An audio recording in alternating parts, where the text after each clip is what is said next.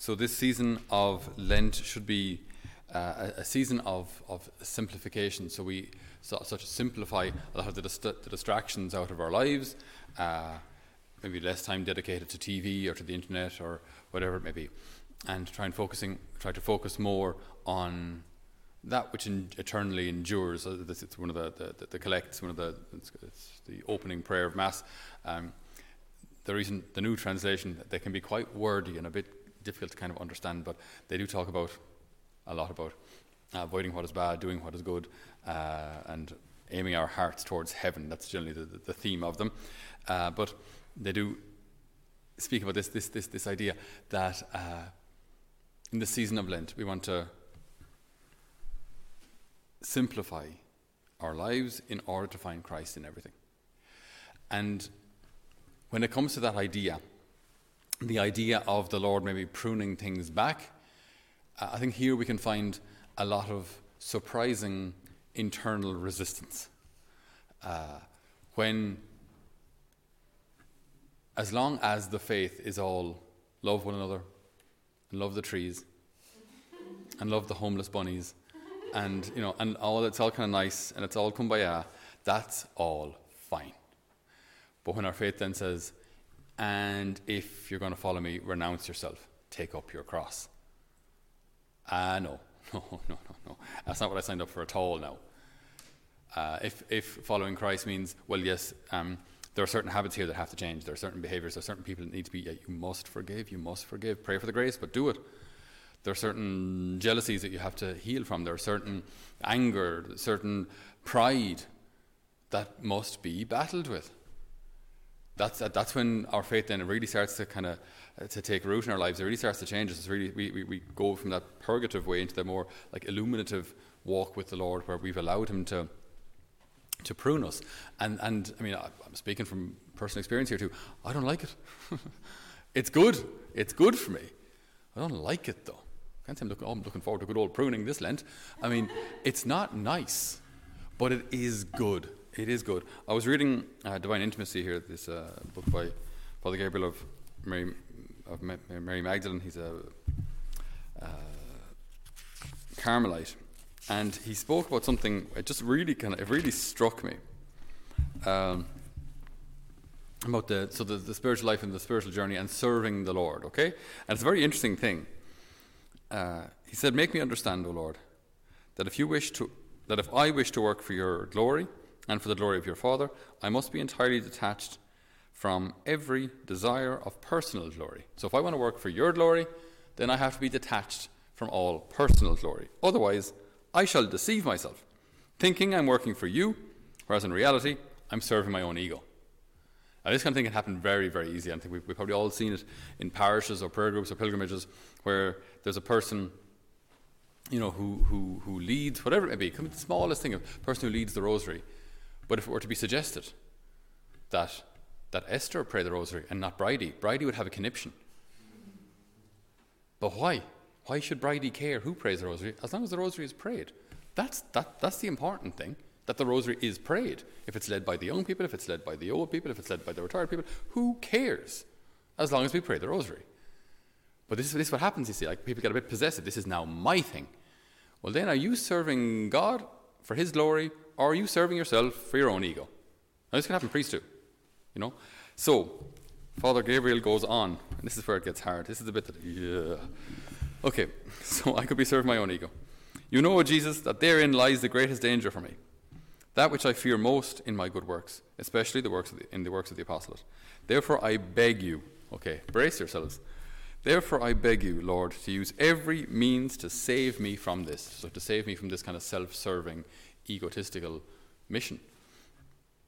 And if this requires humiliations, failure, criticism, use them and use them abundantly.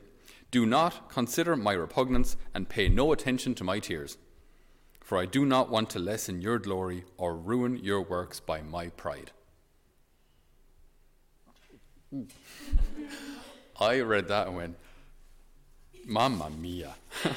like, that's just, I agree with the sentiment, but like, to be able to say that, you know, to be able to say that, to be able to say honestly, Lord, I mean, if I'm getting in the way of your ministry, then allow humiliations, failure, and criticism and use them abundantly and pay no attention to my tears.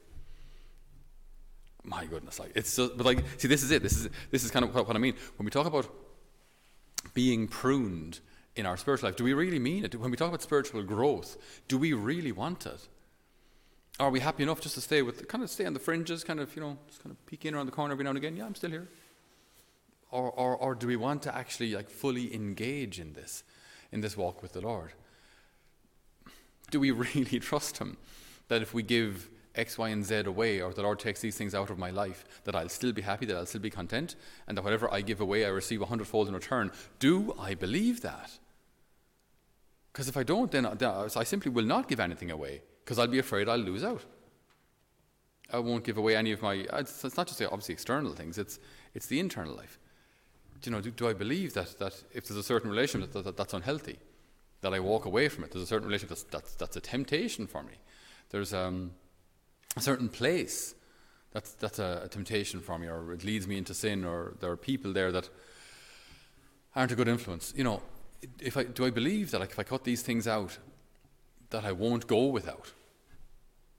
Do I trust the Lord that if, he, if I allow Him to prune me, that there will be greater fruit in due season? Not immediately necessarily, but in due season. It's just like the Lord is calling us to so much more than we can imagine, so much more than we know.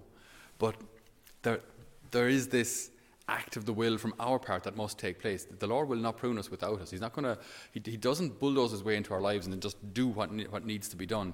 Because if he could do that, then why not just do that to everyone? Why not do that to Hitler when Hitler was in his 30s, 40s and stop World War II? Why not just bulldoze into his life and cut out his hatred for the Jews or foreigners or whatever it was?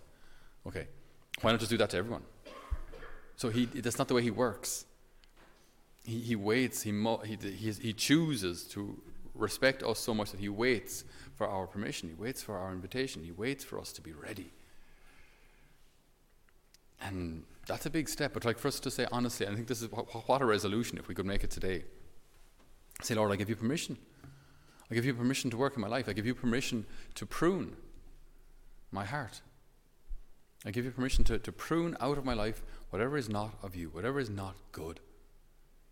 And by the way, just a little caveat there. When we say that, when we say, Lord, I give you permission to prune my life, that doesn't mean He will prune out of your life everything that's fun and good, and everything that makes you smile, and everything that, that, that brings you joy. That's not what He does. See, this is a typically diabolical temptation there as well. Oh, if you allow the Lord in, you will never smile again. And He will make you one of those victim souls. We'll all be victim souls, strapped to our beds in a dark room and offering it all up for the salvation of the world. Oh, that's great great, sign me up. Do you know what I mean? Uh, that's, it's, so, it's such a diabolical temptation. Like, if you give your life to the Lord, if you give your life to the Lord, you, end up, you have to be a nun and a victim soul nun. And like, what? Like, where does like, it, this isn't real, okay? Give your life to the Lord. He, he who wants us to have life and life to the full. So that's what He wants for us. So whatever He cuts out of our life, He didn't need. But then He will give you far more than He cut out. But always with your permission. Always with your permission. So I think there's a, a, great opportunity today to, to contemplate this, to meditate on this together, and to work on this, and to really like not just kind of listen to this. That's nice, nice, nice homily there, right? yeah. But like, but like, do I give the Lord permission to work in my life? Do have I given the Lord permission to prune my heart? Have I? And if not, when are you going to do it? Do you trust the Lord? Do you trust Him enough to prune your heart? So we ask the Lord today for that great trust as Esther had. That although she felt so small, approaching the king of Persia, asking him for the salvation or the sparing of her people, but she expresses it with such simplicity. As for ourselves, save us by your hand and come to my help, for I am alone and have no one but you, Lord. So if we have no one but the Lord, let us trust him, let us lean on him.